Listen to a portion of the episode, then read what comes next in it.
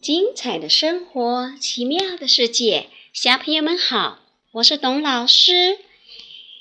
你知道怎样去寻找快乐吗？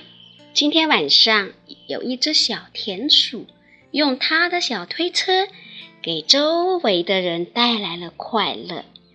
那它是怎么做的呢？我们来听听故事：田鼠的小推车。秋天。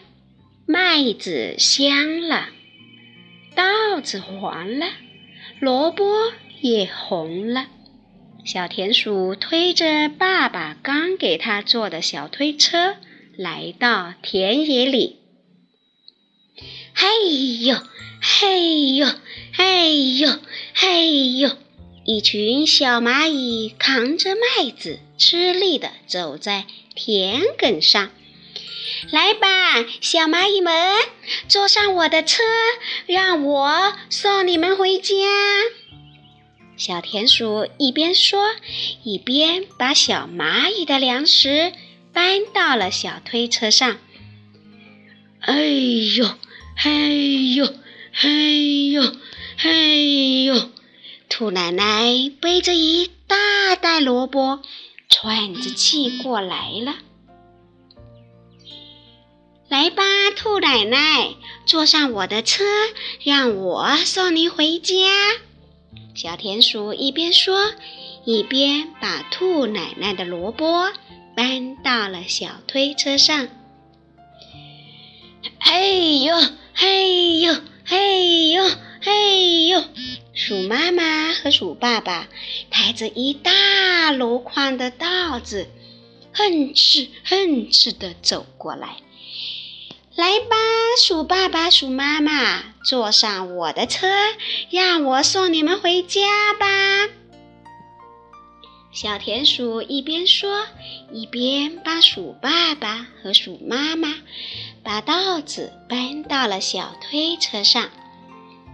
小推车上坐满了人，堆满了粮食。